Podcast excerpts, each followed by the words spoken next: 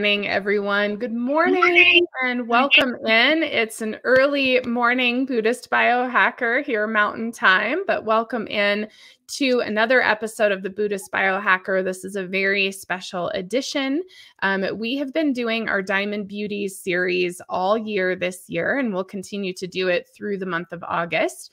Um, but ultimately, what happened was I decided that there were this group of women who represented the incredible diamond crystalline light at the high heart center, the seat of the soul. And these women I invited to come back this year so that we could spend some time just really featuring them. Part of the Diamond Beauty series is that Karen Lizone, who is also a Diamond Beauty, has graciously written articles about each of these women, and that is up on my blog at lisamgunshore.com. And I believe Karen's going to be putting it up on her websites as well. Um, and so you can read about all of these women and connect in with them. And believe it or not, we have a Diamond Beauties t shirt too in the store. And I know Liz, if you're out there, she has bought it and it's really, it's an eco-friendly fabric and it's really beautiful. It's like a boat neck, long sleeve shirt with our Diamond Beauties logo on it. So if you want to be a Diamond Beauty, you can also get one of those. Um, so it's like another side note. And good morning, Raquel. And we are here on April 1st with April. Welcome, April. Hi, Lisa. I'm so happy to be here with you. Me too. I'm so happy to have you here. And I think it's pretty funny and awesome that it's April with April. I like it. I didn't I don't even think about it because I have a month out of the year, you know? Mm-hmm. I know. It's amazing, right? It is amazing. It is amazing. So you know, we do have a lot of new subscribers and community members from the OHO event. So even though you're not new to Buddhist Biohacker or to me, I think it would be good for you to share just a little bit about who you are and what you do to all of the new people in our community. Oh, that sounds lovely. Um, I am a my work is as a certified yoga therapist and I teach um, Zoom classes three times a week for the group. And two of them I call, uh, what do I call them? Accessing um, practical movement. And then once a week, I actually do weight a weight class, which is really fun. So um, it's really very geared toward, you know, I had somebody write my other, me the other day on your app, and she said that, you know, I, I'm not good at yoga. And I hear that so much. It's just irrelevant if you're good at yoga or not in my classes. It doesn't even come into play, right? Because it's about accessing your own powerful strength. And that's basically what I teach too. I'm also a certified life coach um, and a neuro linguistic programming certified NLP. I, within my um, within my yoga therapy scope, I you know, Ayurveda, Yin, uh, fasc, like long, long-standing fascial education. Um, and then I just keep educating myself as well. So, you know, just continuing that education to take you know the, the more i go in the deeper i go into this the simpler things are. You know what i mean? Yeah like we don't have to complicate things. All we have to do is look at ourselves. Like stop looking at everyone else. They have totally different joint articulations and muscle lengths and spinal lengths and all of that. And it's like let's figure out what we're doing in our own mm-hmm. bodies you know? And so yeah oh, go ahead. No, go ahead. Well, I was just going to say, in a nutshell, if you can make a nutshell of what I do, because it's so individualized, I would say that I um, just help point the way to patterns and habits that are holding people back, whether it's a habit in the body, a limiting belief, negative and processing negative emotions. Um, you know, and a lot of discomfort comes from that. And so it's also being okay with the discomfort. You know, I train people like in the languaging of pain, which is really mm-hmm. interesting. And so that changes and reframes the mind. I heard something the other day that pain is is subjective. It's which is so cool, right? I mean, it's like we can train ourselves to not push away discomfort and it doesn't become discomfort anymore. So it's just me kind of you know, pointing the way to individual patterns and habits and beliefs and just gently allowing those to dissolve. Mm-hmm. Which is a gift. And I agree. I think there's this over is over complexity even a word? I don't know, but there's like I'm making the word complex more complex, but uh, you know, the thing is like I think in in western in in the US, we'll just say in the US, um yoga is has become very complex. It's like learning all sorts of different things and doing how much can you do in an hour class and you know really pushing yourself to an extreme and I think one of the things that really blew my mind when I went through the yoga teacher training was learning how many people have injuries by pushing themselves in a yoga class because they ultimately don't know how to do a posture. And so I love the simplification mm-hmm. of what you teach. And you taught some of your classes and your philosophy and some of the OHO summits last year. And I just really appreciate it. You did a whole class, it was just on breathing. And we really could just spend an hour on that. I was thinking the other day, I was like, you could really spend a lifetime just studying downward dog. Like it really, it, there's so much complexity in one posture, let alone trying to do 25 in a flow or something. Um, the, to speak to that, I don't even teach down dog.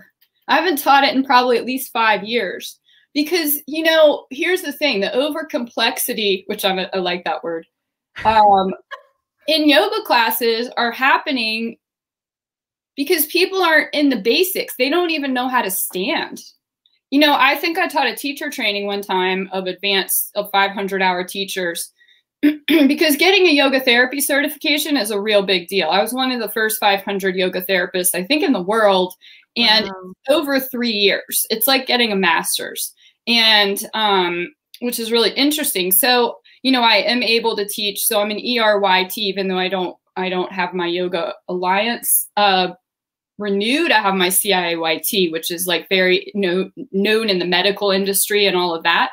Um, but it's really interesting because I've I've taught standing for a full day. Mm. Because you know what? Our patterns and our habits show up when we sit, when we stand, when we lie, and when we walk. You know, really interestingly enough, at the beginning of my yoga journey, this is what's so interesting. Okay, this is a good story that I love to tell. At the beginning of my yoga journey, I'm like pretty long. I've got a really long spine. I've had a lot of pain in my body early on, which kind of has me here now. So those were all gifts, but it was really, you know, I, I did have a lot of musculoskeletal pain. So I would lie in in I would lie down at the end of class. You know, that was like during the time when everybody would come over and give you a little foot massage with lavender. you know, you know what I'm talking about. Oh gosh, so, I can't even remember that yeah, now. So, you know, so that was so funny. But you know, I hated, I literally hated Shavasana. I hated it. And my first teacher training I went into, and they were like, they i don't know this was 10 plus years ago so i don't want to out speak out of turn i remember feeling like it was my fault and i had too much stress and too much too much trauma and too many anxieties to be able to lie flat well. Everyone else was doing it. Why can't you do it? What's wrong with you? That's literally what the what what i felt coming from the people teaching the first training i took. And interestingly enough, they had a guest teacher come in and she propped me. She put a bolster under my legs. She put a pillow or like a blanket under my head. She pulled a blanket up. She put something on my belly. And guess what I did? I started sobbing. Wow. And the whole class started sobbing because it was like unlocked this this like this deep rest where I was being told before that I'm not good enough because I can't lie flat. Well, now I know you can't lie you can't lay down on the floor flat. We have all these spirals in our bodies. Our spy our you know teachers teach with these words of like square your hips. We're not squares, we're spirals. We turn this way, we turn this way, our hips go the opposite way. We're a set of spirals. which is beautiful. But that set of spirals gets very, um, you know, imbalanced. And when you lie flat on the floor, it's really, really challenging at first. It can be. If you have a musculoskeletal issues, it can be. And to give people permission for the fact that, yeah, it's okay that it doesn't feel good. What you're doing for your posture is incredible just by lying on the floor. You've got gravity minimizing your spirals, pressing you into the floor. And the more, the longer you do that, you know, when I give people homework in the beginning of working with them, I tell them lie five minutes on the floor. It's all you have to do. Lie five minutes on the floor. Because the because the work itself, it, it we don't have to strive to do things. It's it's uncovering this really profound, effortless effort, and that's what I work with. You know like you you watch a you watch a beautiful like leopard kind of flow across the rocks right? Mm-hmm. we're human. We're in nature. Why can't we do that? It's because of all the mind things that we have. Our doctors telling us our core is weak and i always laugh. I'm like if our core is weak our guts would fall out of our bellies. Like we have five layers of abdominals. Let's learn how to access it and stop the thinking that you're weak. Because you know that all accesses into the mind. So mm-hmm. anyway, uh, yeah, I totally agree, and I think I think what happens in the yoga community is that people that are drawn to the yoga community have like a certain set, not to generalize, but a certain set of habits and patterns themselves so that's why that community is being shaped that way. It's about flexibility. It's about people that might have been dancers before and they're doing the splits and everyone's looking around like, I'm not good enough because I can't do the splits, you know? Well, mm-hmm. I mean, that's not what it, it, it's about. It's about accessing your own strength. And that's so harmful anyway. I know in 2013 when I started when I took my um yoga therapy certification, I think that I think the largest non-geriatric population of hip replacements was female yoginis because they have been hang we have been hanging out in our joints and and we have been not only encouraged but like you're more spiritual because you can go into the splits which is kind of bizarre if you think about mm-hmm. it mm-hmm. No i agree i agree and i you know, it's kind of funny because I I practiced yoga for my nervous system and you and I have talked about that before. So I was definitely not an athlete type person. I'm still not. Um, but I was really encouraged and excited to learn that my being hyper stable was actually going to support me doing the practice in a more effective, aligned, and healthy way than somebody who is hyper flexible, who is, like you said, they're dropped in their joints, they're hanging out, they're not actually accessing those ligaments or those muscles because they haven't had to. So it's actually been a real gift because it's like, oh, I might actually be able to learn how to open myself up in a healthy way and use the yeah. use what I have as a as a gift. I always that really surprised me and and gave me a lot of encouragement when I was learning. I love that. And I, I know that you know with Ayurveda that hypermobility is actually treated as a, as an issue in Ayurveda. Mm-hmm. Like mm-hmm. it's actually an issue because what happens with hypermobility is not just your muscles or your or your joints that are hypermobile. It also has to do with like blood cells and uh, not blood cells, but the v the the vascular system. Mm-hmm. So there's a lot more like issues as you age with hypermobility. So it's incredibly important to to to be stable. And you know what? I agree. Like I'm I'm hypermobile in some ways. Like I have you know some hypermobile joints, and it was an, and here's the same teacher training. I went in and was just doing a million yoga push-ups, you know, chaturangas, and it's like I had such horrible pain in my wrist, and mm-hmm. and we and they were like, you know what, just keep going, just keep going. It's fine, you'll push through it. Well, that pain in my wrist lasted for at least five or six years, and it's gone now. I had pain in my wrist, my elbow, because you know what, my hands, like this is really interesting. You know how you push, you push in to the floor. Your hands have to have a certain mobility anyway because mm-hmm. you got to go forward and up. Mm-hmm. And I'm hypermobile in my elbow, but I'm not hypermobile in my wrist. So for me to have a healthy chaturanga, I've got to have my wrist doing this. I can't move my wrist past this. Mm-hmm. So what I'm doing is forcing all these delicate bones of the wrist and it's it's it really shows up. I mean, I'm grateful because my hypermobility has led me into um, that a deep, deep understanding of what we need to find balance. Um, and so I'm I'm really grateful for all of that. But at the time, nobody knew to tell me, don't do chaturanga. It was like, no, if you don't do chaturanga, you can't continue with this training. You know? Oh my gosh. I do know because, well, I was really, so I was very blessed that my yoga teacher for teacher training was an alignment fascia teacher. Like she definitely was protective of how we learned those postures. So I'm really grateful for that because I learned a lot. However, I know how the studios are, and it, there's so much, there's so much of all of it the judgment, the shame, the competition energy, the push through it, you know, and you know, there's and then you have hip surgeries and rotator cuff surgeries and all these things, but none of it addresses what yoga actually is, I feel. And that's something I'm so grateful for you and for Satyam here on the channel, who are both yogis who speak to what yoga really is versus just doing a power vinyasa. Like that is oh, not the answer. You know what? Our bodies, I I I struggle with the word yoga in the wider world because it's kind of its connotations are not good. Right? Mm-hmm. And like I said earlier, there's a there's a certain bunch of habits and patterns that draw people into that community. Right? There's a lot, of, unfortunately, of eating disorders.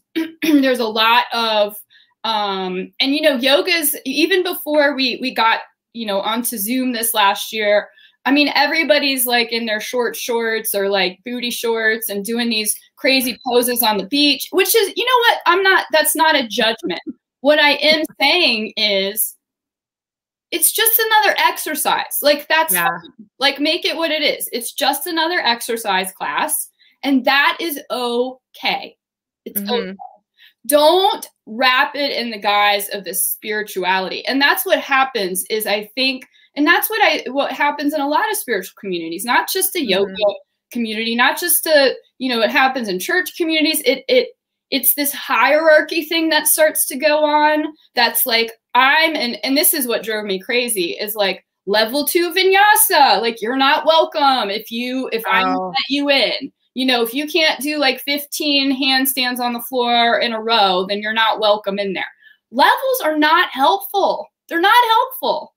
They just exclude people. And then everything that is mirrored back to me is, I'm really bad at yoga. Well, yoga is not a sport.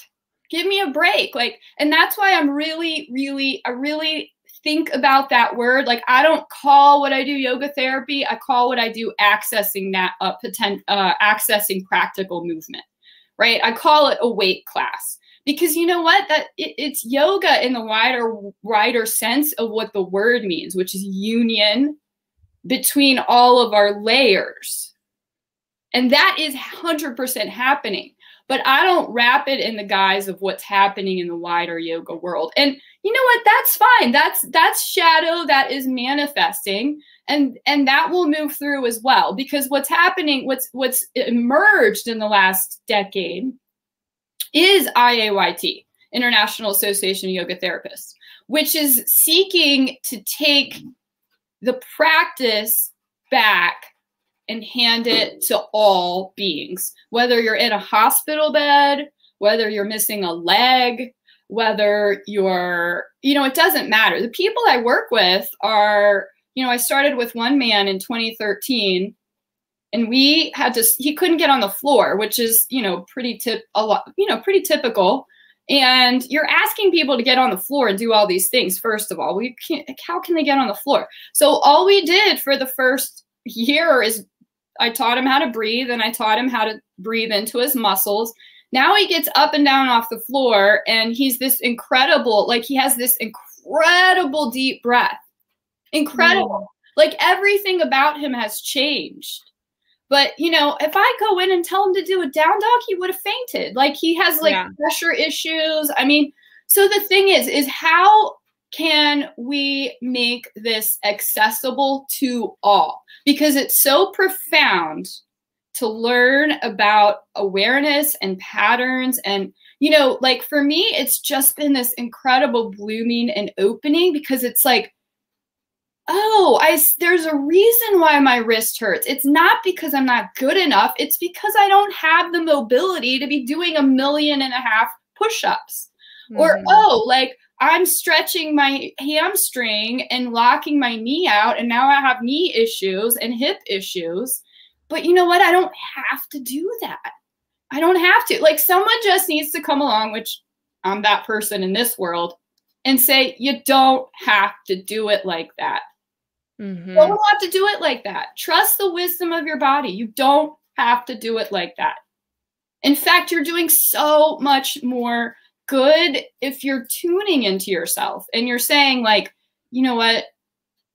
I am not going to do this down dog. I think that's way more courageous than doing it and forcing yourself and hyperextending your elbows and hyperextending your knees and you know jumping into your shoulders and i mean down dog is a very very deep pose mm-hmm. it's very deep and we should not be teaching that unless it's like in a workshop unless it's like you know i've taught like an hour long workshop of how to you know getting into down dog and what that feels like mm-hmm. but it's it's it's too it's too the potential for it is too damaging mm-hmm.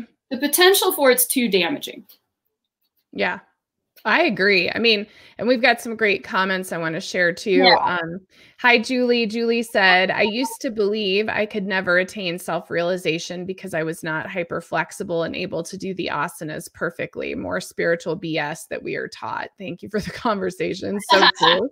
and Karen, hi, Karen is saying, thanks for this, April. I have some of these issues too, and have often been so frustrated with myself because of it. And yeah, you want to give up. I mean, when I finally learned how I needed to be to get into a downward dog, like yeah. I need to use a chair. Like I can't yeah. do it with my hamstrings. And I I've been working with my fascia and even learning that was like, whoa, like this is why I couldn't do it. So I agree with you, April. I think downward dog, I mean there's there's I, I spent a whole month with my students in my yoga classes doing nothing but going through the 14 alignment points of downward dog. And by the end of the month, those students were like, I had no idea yeah. what I was doing. Yeah. I had no idea. And most of us, because we're like this all day, which I am too, like at my computer, just to get your back straight in a downward dog, that could be a lifetime of undoing what we've done through our journey with electronics. I mean, it's I agree with you. I mean, it's something that is is not something to push yourself because for me, I was obsessed with pushing myself into downward dog because I couldn't do it. So it was like everything I could do and it's still a driver for me. Like it is still a driver for me. And I'm grateful for it because what it's driven me to do is to learn exactly what you're teaching, which is how the body actually works to understand how to do it in a way that's healthy to understand where the work really is, right? Because the surface is, oh, I have to bend my knees in downward dog. But the underneath part is the work behind that, the work within your plasma, your fascia, your ligaments, your bones, like everything about that. It's asking you to go really deep inside your body, which also makes you go deep inside yourself, I think. Yeah. Yeah, absolutely. I think that, you know, I think I mentioned earlier, the more I do this, I think I was telling Julie this the other day actually.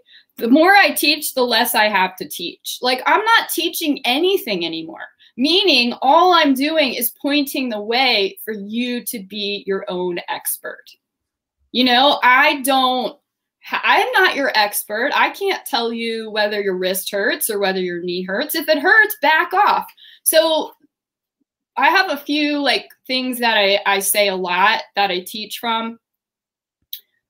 We, you know, and because it's practical movement, people are moving different throughout the day. Sometimes I'll teach a class on how to pull the clothes out of a washing machine, honestly, or how to rake leaves, or how to move a wheelbarrow, or how to get in and out of the car, or how to drive a car well. Like that's what I teach because why not? I mean, everything is yoga if we understand the correct definition of yoga. We don't go, go into a class and it starts and then it ends, right? It's it's it's integrating this who we are and accessing who we are. That strength and potential is already there. We just haven't learned how to access it.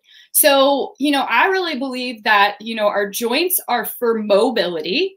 They're not for stability. So we have to learn how to access our bones and our muscles for stability. And we have to be stable as we sit, right? Because as you press into bone, bone builds.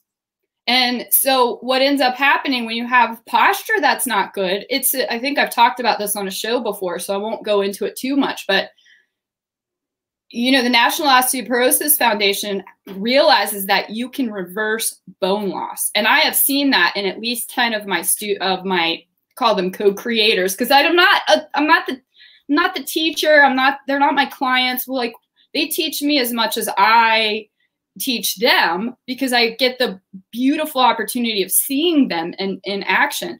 But going back to osteoporosis, you your posture will change uh, will change your bone density. You know, I, I think I talk about this all the time, but this vertebrae right here, if you're in forward head posture, can you see the vertebrae? This this mm-hmm. thing's backwards. Okay. So if I'm in forward head posture, every inch that my chin is forward, I'm putting 10 pounds of pressure on this vertebrae. So I'm at 40 pounds of pressure on this vertebrae right now, or 50 pounds of pressure.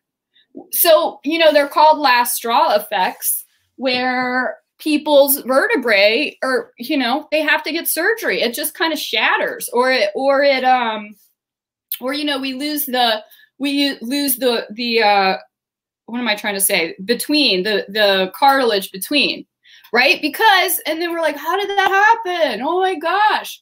No one's saying how it happened. It happened because your head was five inches forward for 25 years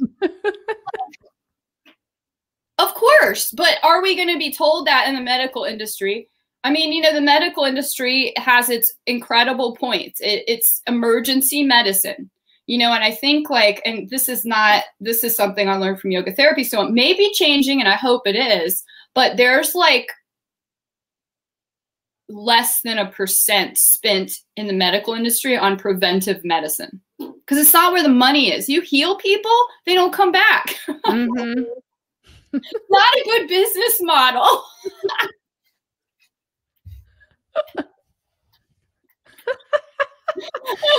I just watched I just watched a documentary last night called Heal. Ooh. And it was sort of it was it was good. It was a lot of the the major players that I'm not sure if I feel like I'm I'm in into their world necessarily. So it was a lot of major players in the spiritual uh, mainstream spiritual celebrity, I would say. Um, so that's that is total judgment coming out of my mouth.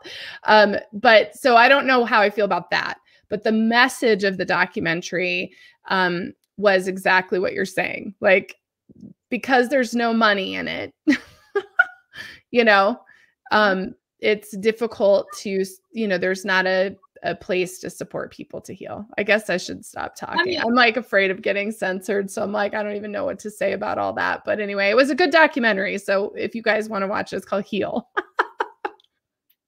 That's all well, I mean, I will say that I appreciate the medical industry in a lot of ways. I mean, you get in a car accident, thank God. Mm-hmm. Our medical industry is equipped for emergencies. Like, you know, we're, it's incredible how far it's come. And I mm-hmm. believe it's going to continue to evolve into preventive medicine, maybe because the insurance companies are starting to push for that too, because it is in their it is in their interest to keep people healthy, obviously. So mm-hmm. well, who knows what will happen? But really, this is a grassroots effort. This is not about the medical industry. It's about ourselves finding that we have efficacy, that we have power. That and you know that comes from knowing that you have a strong core, knowing that you can access your potential. That all is like intertwined, you know? If you're if you're accessing your potential in your posture, you're going to find that it that it that it translates into standing in your power whether no matter what it is to make the best decisions you know to make the wisest decisions it all translates which i think is pretty profound mm-hmm. you know so mm-hmm. that accessing of power and that accessing of strength first of all we have to understand that we have that that we have that strength it's already there we would be in the grave buried if it wasn't like it's just you know fascia itself and fascia let me just describe what fascia is because it's oh i love it so much. It's so fascinating.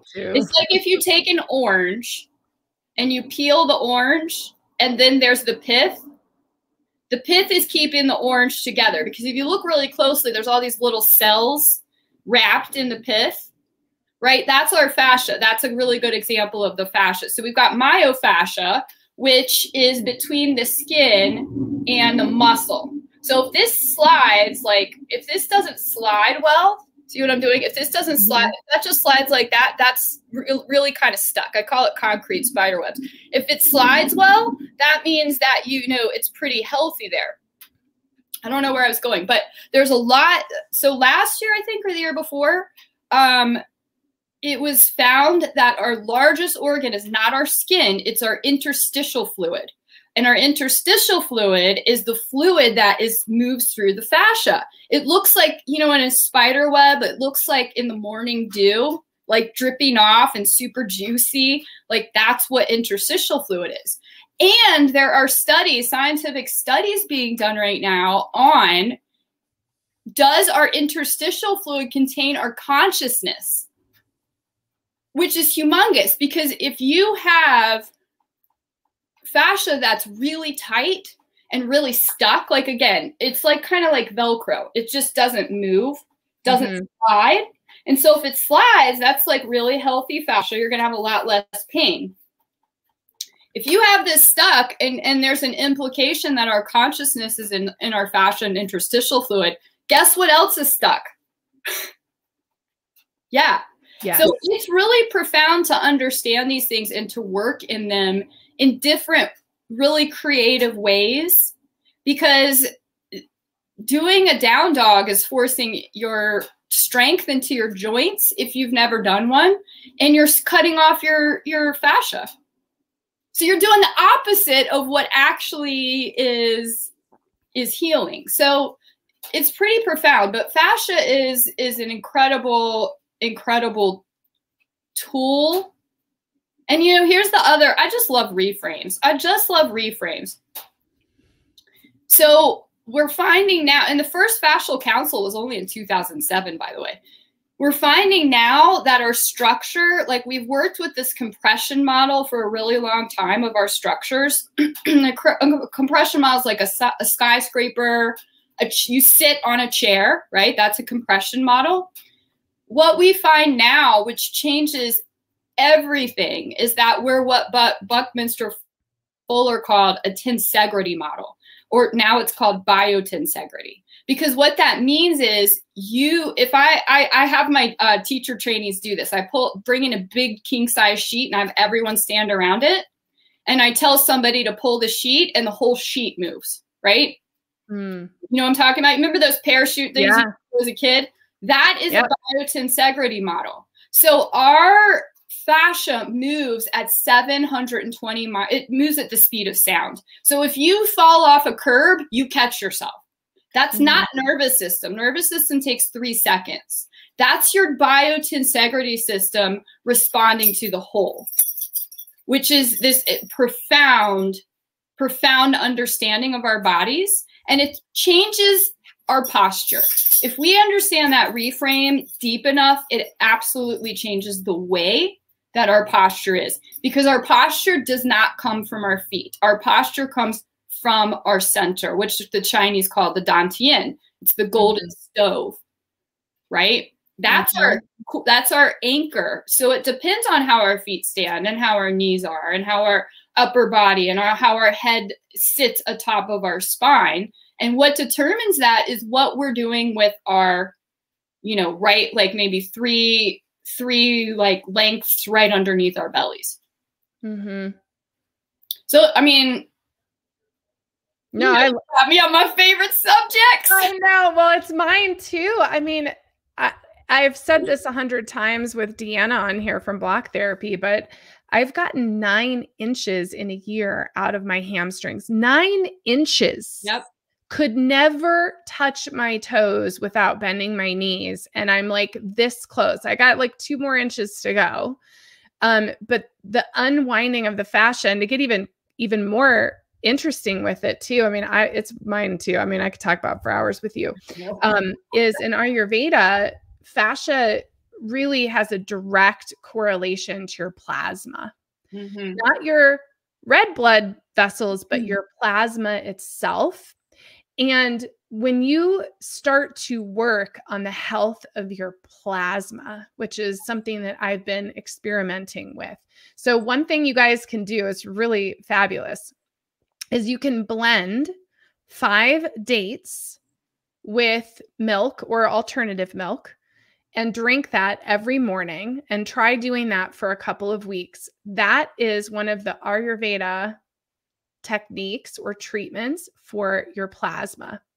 And when you start to do that and start to work with the health of your own plasma, your fascia itself begins to change, your flexibility and your mobility, and again, your consciousness by accessing the hardened, like what you're talking about, those hardened places of fascia. I've actually accessed whole memories yep. that I've never remembered. And my best example has just happened over the last two months, which is I was in a car accident when I was 12 and when the car, all I remember is going back and forth from the ditch. We slid on black ice. So I remember seeing the ditch coming back and forth. And that was it until I remember waking up in the snow. And what's happened is by working on the fascia on my skull and, and pressing into that and and understanding it and also working with the plasma like I was talking about um I actually remember now all the way to like the car went across.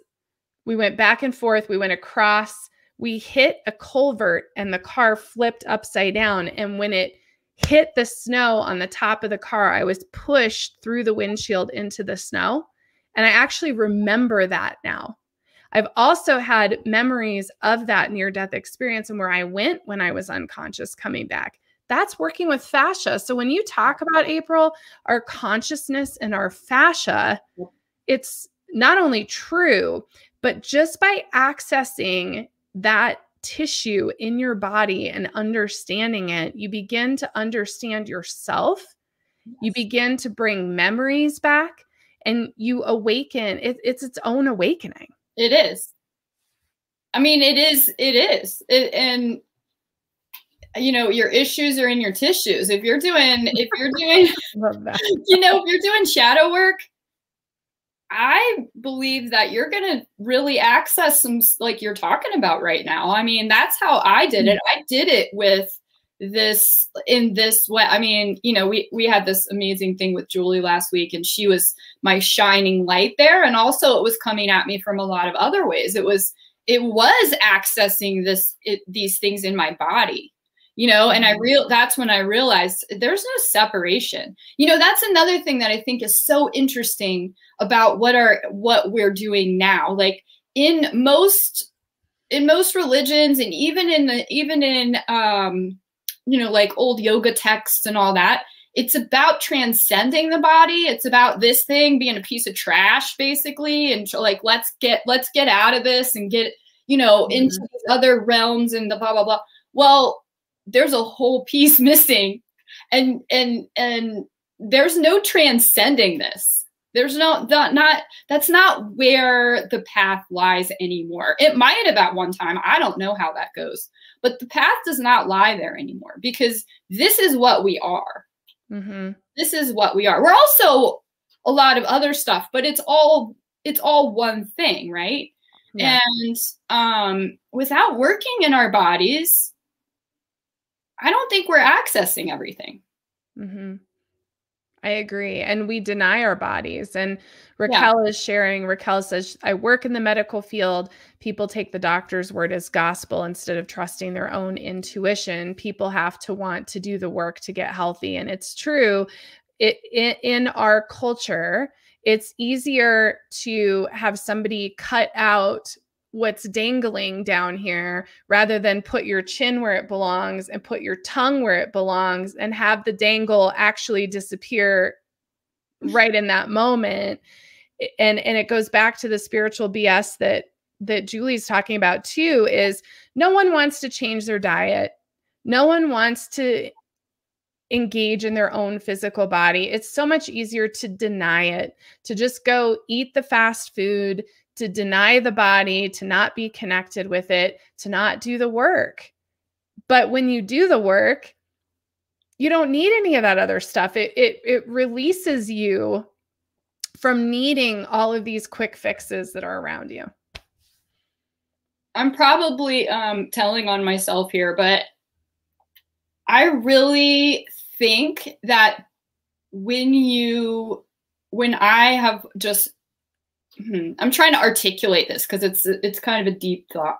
Deep thoughts. Remember that Saturday Night um, Jack Handey. yeah, exactly. I think here's the thing. According to the NLP model, we're 10% conscious. Our our our minds make up of 10% conscious, you know mind and 90% unconscious.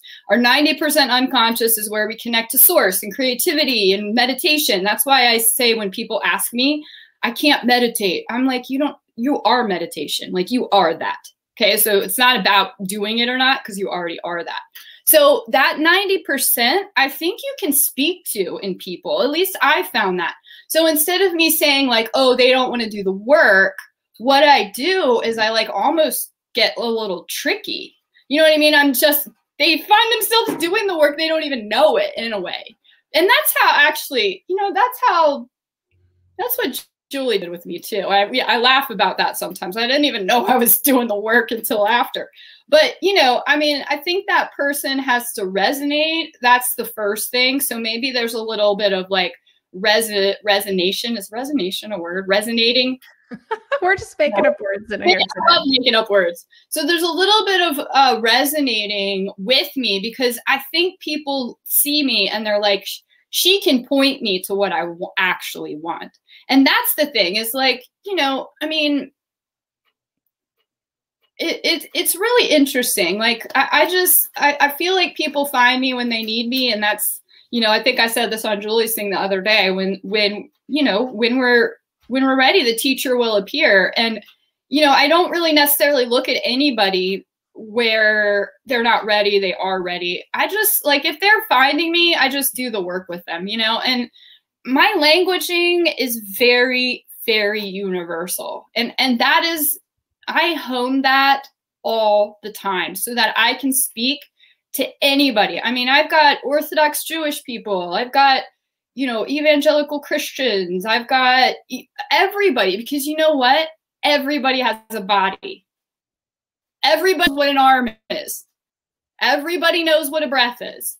So in my classes, basically, I'm pointing to yourself. I'm pointing to the self and and and just doing it through the body. And the body's going to do the work. The breath is going to do the work. And all i'm pointing out it's like me driving in a car you know through a beautiful mountain range and being like look at that beautiful blue mountain over there.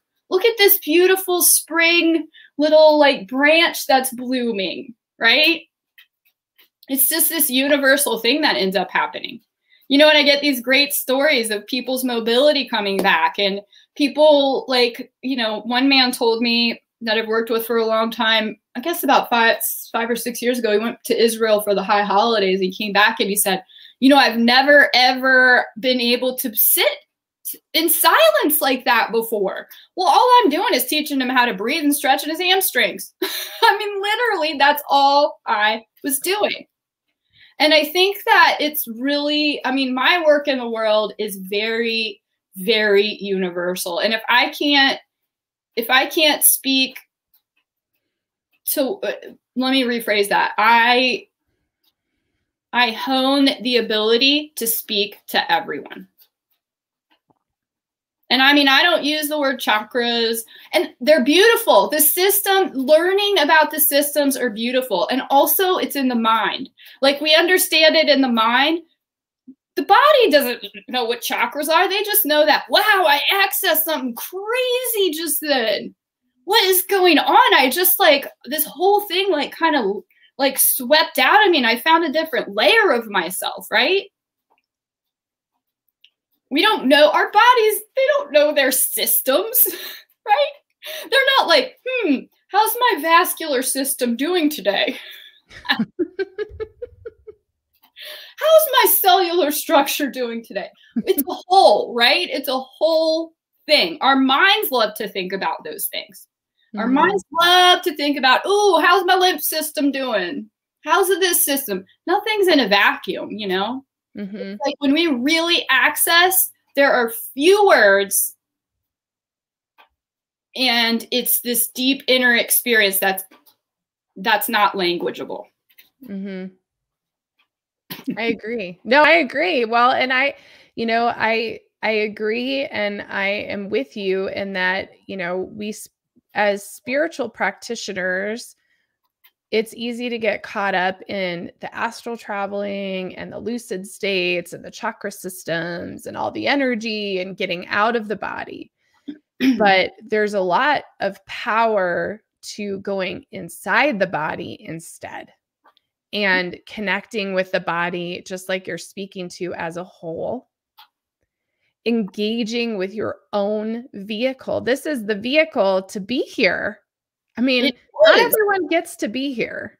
It and is. we were given these vehicles and so for so long we denied them and i was right there i mean when back in 2006 like i was all about like how many uh brainwave cds can i listen to to astral travel like that was like my whole like focus and over the last few years i mean i've just become so engaged and and just I have a constant longing to be in my body, with my body, on the planet, you know, smelling the trees, like all of those sensory perceptions. Forget extra sensory perceptions. How about just right. our sensory perceptions? Because that is that like uh, source exists in all of these things that are right in front of us right now. They're not just things that are, you know, oh, this is just the mundane, you know, that word.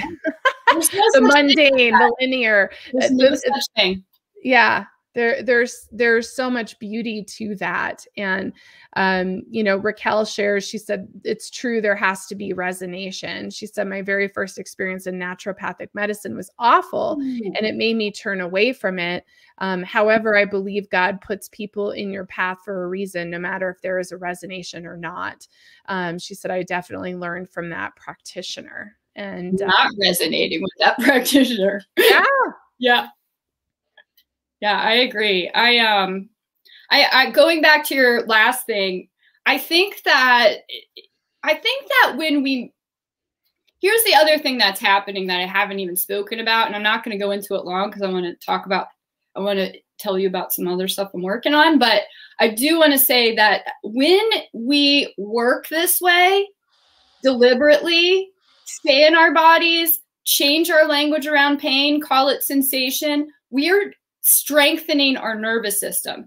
And what happens is what you just said happened to you and what's happened to me.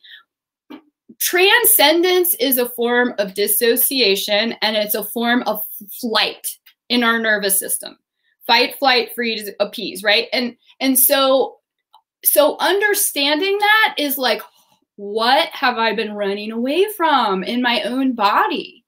What we all have traumas. I don't care who you are. I mean, we we're human, right? We all have traumas and and to to try to try to get away from that by, you know, going into all these other mind things is running away. And and that's okay too because you know what? Running away sometimes is appropriate. You know, running our nervous systems have kept us alive. We don't want to get rid of our fight, flight, freeze, and peace. It slams on the brakes in the car. It helps us understand if somebody's dangerous and we need to get out of a space. We don't want to do that. We just don't need to live there. And I don't think many people say that you know what our world is very much like it is today because everybody's coming out of a place of fight or flight mm. and everyone has a parasympathetic state not everyone knows how to access that. The more we access that the more we uncover our own fruits of the spirit. You know our own compassion gets uncovered. Our own i call it like just walking in grace right? We go from and that's like what we're going to talk about next week i think or no the 15th yeah. is from going from grace to grace. We have that opportunity because our nervous gets balanced and that's what we do when we when we sit in a class or when we go to a class that's directed to that. That's when we do it we when we sit in silence and we observe the mind. We're never getting rid of the mind. That's part of who we are. we can change how we understand. Have to get to our thoughts anymore. Have to believe our thoughts anymore and that's fine right? But the, the the point is is that we have to we can start to understand in a profound way when we're operating out of a state of fight or flight and if it's appropriate to access the parasympathetic the the rest digest nourish heal right? And and that is really skillful living because what I find myself doing is I'll find myself like, you know, being triggered or challenged, and that's a fight or flight state. And I'm like, oh, it, when you start to know your pattern of trigger, it's like, oh, this is awesome. This is like a, such an awesome gift. Like, why was I just triggered? You go into the spiral, but asking the question of why triggered takes you out of a fight or flight state. And the more you practice being in a parasympathetic state, you don't even know you're doing it a lot of times, especially if you're like study, if you're, you know, coming to my classes, you don't know that I have geared the entire class to be in a parasympathetic state, whether you're doing squats or whether you're doing weights or whatever you're doing, it's that beautiful, effortless effort that's happening. And everyone's like, even if I do a weight class, everyone's like all at the end because, you know, we've had this deep strength strength doesn't have to equal stress. And I don't think many people are out there saying that. I only know because it's my own journey. It's how far I've gone, it's how far I can take people in, you know? And um, I think that that's profound to speak to. And, you know, that's just another form trying to get rid of the thoughts in the mind and trying to get rid of the fight or flight or, or you know thinking we're not spiritual because we we're angry or thinking that you know we have judgmental thoughts and we're not spiritual that's just a form of again kind of a flight state mm-hmm. you know? Which is fine. When we understand that we give ourselves permission to just be human. And speaking of do you mind if i read something? Yeah do it. Do it please. We want to hear. Okay so i am working on a book right now I don't we don't know the name yet, but it's with a co-author, Katie Weinberger, who hi Katie, if you're out there. I don't know if you are. If you are, here we go. So we're gonna have a book out and it's um it's gonna be about 40 days of kind of like contemplation. Um we're still working on it, but it's pretty amazing. It's just kind of downloading itself. It's it's really it's really fabulous. So I just want to read uh and you know this is a draft so, you know, but this is part of it. It's called, uh, so they're topics for 40 days or however you want to do it. You can open it up to the middle, you can do whatever. Um, this one's about becoming human, permission. Do you mind if I read it? Yeah, go ahead, please. Um, I'm going to kind of skip through it. It was a long road for me to acknowledge my own humanness, to accept it, and more to treasure it.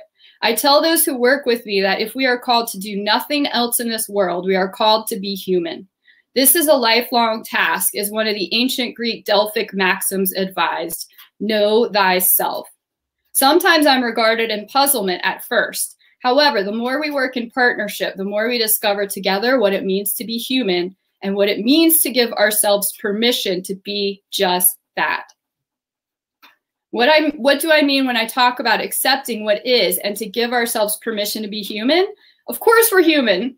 However, I'm interested in what it feels like to be us, to feel the pull of opposites so steadily, to access potential we didn't know we already had, to connect deep moments of sorrow and joy, to find out what we've rejected about ourselves, to learn of our own remarkableness, and to flip the script, turning our discomforts into gifts. All of us resist being human. This is a cultural belief, and much dogma of different religions fortify this idea that we must immolate our body become spiritual.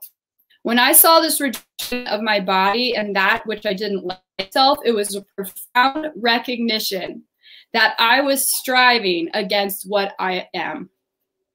Hmm. I went through a grieving period once I realized I had been fighting against what I already was desperately trying to change it. This translated into resisting every moment, a selfishness I was ignorant of, and being harsh and critical towards others. Most of all, I now see that I wouldn't think of my worst enemy what I thought of myself. Um, I'm going to read the very end here. The un- this understanding allowed for the facts in myself that I rejected or was entirely aware of to be works of art. The Japanese call this transformation kintsugi or golden joinery. Broken pottery is taken, mended together, and filled with gold in the seams. This method emphasizes the fractures rather than disguising or hiding them and creates a stunning whole, even more beautiful than before. Only when we do only when we can do the work of kintsugi within our own individual human vessels.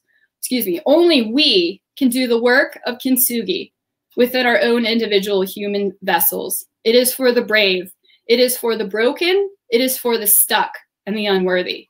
It is the path of us all. When we walk down it for a bit, we might start to glimpse who we really are, and we may see that being human is our greatest treasure. That's beautiful. Got a little long, but it is so beautiful. And in, interesting because somebody just brought that exact practice up in the Ajatakasha community the other day on Ooh. some comment somewhere. Yeah. So it's kind of amazing um, that you brought that up. I think um, Karen shared that, I feel like, because it was on her story, but um, amazing. Yeah. So, what do you want to share before we close? What are your and, uh, and, make sure you tell everyone how they find you too. I have April's um, website going across the screen, but do share for audio and all that how folks can find you and what what are your parting words of wisdom? Okay, I um, let me think. So you'll probably be hearing a little bit more about a book coming out. I'm not going to say when because you know how that goes, right? um, and then Raquel Bravo and I are starting our own little show next week called walking, hi, Raquel, walking the path of courage. And um, we'll be exploring some of these topics a little more, so you can join us there. Also, have a group in the in your lovely app called "The Wisdom of Our Bodies," and then I think we're back on April fifteenth doing our our quarterly thing from Grace to Grace. And you can find me on aprilrenee.co. Um, Make sure you don't do com because you won't get me. CO. okay, and you can join uh, Zoom classes anytime you want. It's 10, they're 10.30 on Monday, uh, excuse me, 11 o'clock Mondays Eastern time, uh, 10.30 on Friday, uh, Wednesdays and Fridays Eastern time. And I also do, uh, you know, private uh, sessions and um, life coaching and I have some videos up. I'll be putting more up, but I, I do have a um, video subscription membership that I think has like 25 hours of videos or something. So, you know, if you can't make the classes, the videos are there. And, um, you know, I love to connect and that's what I'm doing. So, and I, I think my name's April Renee on the on the app as well. Well, I love you so much, April. I am so glad that you graced my life. And I think that you have so much to offer. And I'm so happy to have you here today. Thank you so much for taking the time to be on the show today.